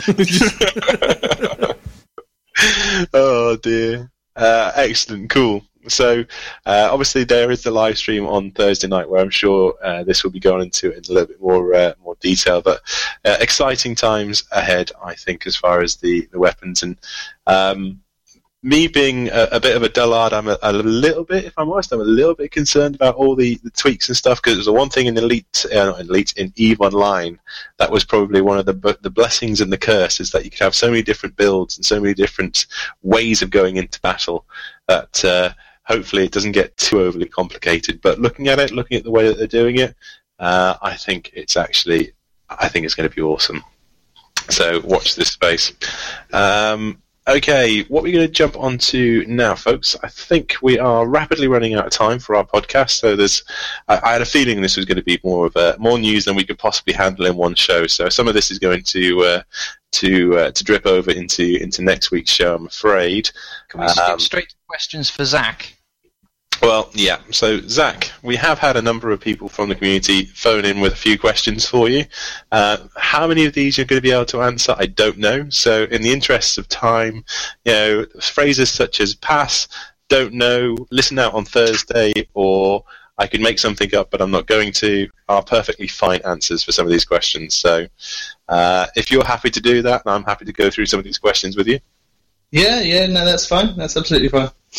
Okay, so obviously we have heard a little bit about Sarah Jane Avery's um, updated A I minions. Uh, can you give us a little bit more information on how they are going to appear in uh, in the update? So I guess I, I, this one really is again talking about kind of I know I know it does it's it's horrible that I'll come on here and be like, no, you must listen to the live stream. Don't listen to this show. Listen to the live stream. Um, but Um, the best thing for this, for, for A I, is definitely to, to ask the questions and pop over there. But certainly one thing I think that anyone that does happen to to um, follow um, the mistress will have seen is that, that um, there's there's certainly a lot of pride and love that's gone into uh, the A I. So there's a lot of very, very cool stuff. But yes, I would say ask the questions. Ask the questions, but uh, she certainly tweeted out saying that if you see an elite artificial intelligence, anybody out there, any N P C with the rank of elite, you'd probably run, uh, and run fast, I think is her suggestion. So, um, I, I had to run almost, I had to run from someone master the other day. I was like, what? What's that going on about? Sorry, anyway, carry on. This isn't really quick fire if I'm interrupting. No, that's quite all right. Um, Commander Spikes uh, wants to know if he can have pink lasers in two point one, but I think you've already said that there's going to be rainbow and pink lasers, haven't you? That's what you just said in the last... No, so they said rainbow and pink, and then that. No, I didn't. I did not say that. Uh, what, what an awful time for you to cut out, Zach. um, okay, will there be improved in-game player group support, or sort of support for guilds? Oh, I honestly think we might have lost him. Oh no, he's gone. He's gone. Question number three, and his internet blew up. Well, yeah, but I wasn't even into the tricky ones. I don't know. I thought the I thought the question about pink lasers was definitely going to trip him up. Um, we'll give him two minutes. He came back pretty quickly last time, so yeah. yeah. Okay. So do, um, do some shout outs fast. Do that's what I'm gonna. That's, that's what I'm gonna do. God. Uh, okay, whilst we wait for Zach to quickly jump back on, um, we have got a couple of shout-outs this week. So, um, um, first one, of course, is actually, funnily enough, going to be a shout-out for Zach, uh, saying that uh, obviously there is the live stream at seven o'clock British Standard Time tomorrow on Thursday, April twenty-first. Uh, so go and catch it out at the uh, Elite Dangerous official YouTube channel, Uh, which is uh, youtube.com forward slash Frontier Developments forward slash live. And that's starting at seven o'clock tomorrow. Uncle Art, the film. Uh, so obviously some of you might have been following us when we talked about Uncle Art doing a, a remake of the classic Frontier Elite two theme music. That was funded and that was recorded at Abbey Road. Um, a lot of footage, a lot of video footage was actually taken during that campaign and during the uh, during the re-records and everything else, and also doing the uh, the re-record down at Abbey Abbey Road. Uh, they are currently only uh, one thousand seven hundred forty-two pounds off the target that they need to make that into a, a film, a documentary film about our Uncle Art, about his music, and about obviously this uh, al- this remake album of uh, some of his most popular tracks. So they've got nine days to go with one thousand seven hundred forty-two. So if you haven't jumped onto that, then just put Uncle Art the film into Google, and that will take you to the Kickstarter, and obviously you can throw a few pounds their way. Uh, Colin Ford and the wonderful Sellers in the Lake, uh, aka Dave Hughes, are currently playtesting their ship-to-ship combat rules for the Um, Elite Encounters roleplay game. Uh, if you want to check them out, his live streams are available on youtube.com forward slash user forward slash Hughes, which is H U G H E S D seventy-three. And you can do that after the show because they've been broadcasting at the same time as we have. Uh, Zach, are you back with us? He's not. Oh, no, he's gone for good, maybe. What a dodge. Um, okay. Ben, did you pick up this article about the uh, the barnacles giving out noises? No. Okay. Sorry. Okay. Um, from Heisenberg seventy-seven, uh, the part in your podcast about barnacles' alleged warning signals is a prime example of failed communication between scientists and journalists.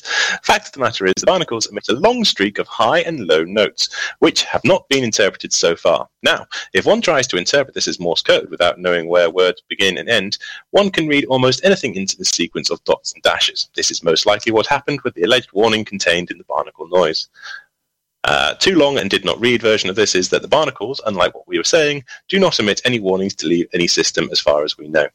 So apologies for our bad journalism on that side of things. It turns out uh, we may have said on a previous podcast that the barnacles, they leave the system, and in fact it doesn't. Bad journalism on this podcast? Yeah, I, I know. It, it's it's hard to understand, and on that front I think we have a retraction, don't we, Ben?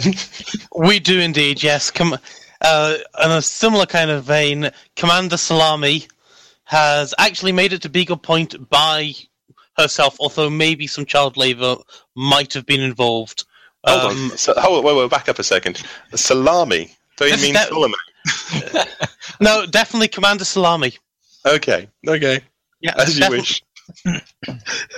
Now, th- this is obvious, obviously the character from Drew's book, uh, who is actually Salome, but we, we couldn't pronounce her name the other week, so we called her Commander Salami instead. instead. Um, I like retraction for that.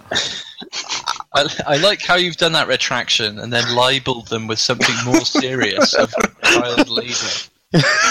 uh, we were uh, we were speculating that Drew was actually too busy and things like that to have made it all the way to Beagle Point by himself, and we were wondering if maybe he he uh, Salome was moved by Frontier to do the whole speculation of the um oh the the rift to get from uh, civilized space up to the middle of nowhere. but apparently they made it all themselves, although D- Drew did say his, his kids have been flying. His kids have been flying it as well. Ah, uh, so the senator has uh, has help, or rather he has um, yeah, child labour. He has well, assistance. The, the Imperials have no problem with slaves, so yeah. It's... uh, brilliant. Many people uh, have touched the salami. Is that what we're saying? Indeed. I think that'll be uh, that'll be the follow-up novel uh, that he's writing. uh, unfortunately, Zach can't hear whether or not. Uh, I think his, Zach's internet has broken. I think Zach's fallen on his uh, swords to keep the rest of us up and up and broadcasting. Um, so I think we can probably uh, draw a line under those questions, which is a bit of a shame, but I'm sure Zach will come on the show, or what we'll do is we'll actually forward uh, these questions to him and he can try and answer them or get them answered on the, the Thursday broadcast. Anything else anybody wants to cover off before we close out the show? No, I think that's it for me. I think I'll go to bed now. did did we not receive a threat to the Lave Radio network by another uh, one of the minor factions? We did. It's a good point. We should probably raise this. Uh, uh, it, you mentioned this, but you obviously haven't got it in front of you, have you? Well, I've got everything else in front of me. Um, it was the workers of Lave Liberals, I believe, put a put a, a threat out to the, the they would be actively trying to beat us down and chase us out of the system. Um, which did make me laugh, because looking at our current influence in the system, we're not exactly much of a threat at the moment. And with me trying to do missions for the Lave Radio Network, we're becoming less and less of a threat the more I try and do, uh, as I'm failing them all over the place. Um, so but yes, winning. Yes, absolutely. Um, but still, you know, in the words of uh, of Bugs Bunny, obviously you realise this means war. Uh, we will, of course, be fighting back. And if anybody, I mean anybody, please, anybody out there, we know it's it's it's difficult to, uh, and it's a bit of a slog. It's almost more painful than trying to get to Husson Orbital, trying to go around the system and find uh, acceptable missions for the Lave Radio Network. That is purely because we are sitting unprettily at five percent influence. As our influence grows, as more people do missions for us, that influence will go up and there will be more missions available. We are working on it behind the scenes. Uh, so I think I'm actually doing more harm than good because I'm failing missions left, right and centre. But if anybody there with more skill than me, which let's be honest is most people, would like to come into Lave system and just, you know, help us out, to give us a bit of charity and throw a few missions our way for the Lave Radio Network, uh, we would be eternally grateful. Uh, and of course, yes, we will fight off all people who try and take us down, although I don't see how much further we can possibly go down at the stand. So anyway, yes, moving on. Anything else people want to cover off before we close off the show? No, no, I'm all done. It's been a good show this week. Oh, it's amazing what you can do when you've got news to talk about. Um, Grant, are you done? Yeah, I'm just about to die in the superstructure. Perfect. Uh, Ben, anything else? I'm all spent. You're all spent. Okay, well, a massive, massive thank you to Zach for coming on the show. Uh, it's always a joy and a privilege to have him on talking about the stuff that Frontier Developments are getting up to. But that's going to be it for another episode of Lave Radio. If you'd like to get in touch with the show, then you can email info at laveradio.com, Facebook forward slash Lave Radio, at Lave Radio on Twitter, or you can join our Discord chat channel by going to http forward slash tinyurl.com forward slash Lave Radio. Or you can join our TeamSpeak server, where commanders just come and hang out and chat. That's laveradio.teamspeak three dot com. And, of course, we record the show normally live every Tuesday evening at eight thirty and stream it out live at laveradio.com forward slash live and on twitch.tv forward slash Lave Radio. Until next time, fly safe, and if you can't do that, fly dangerous.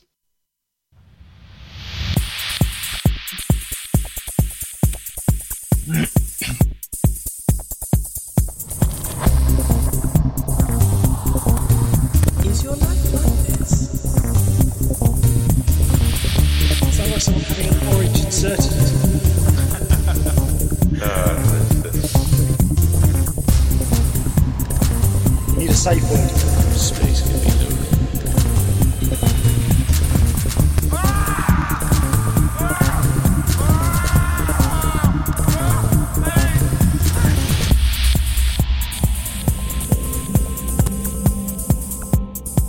going to see the galaxy.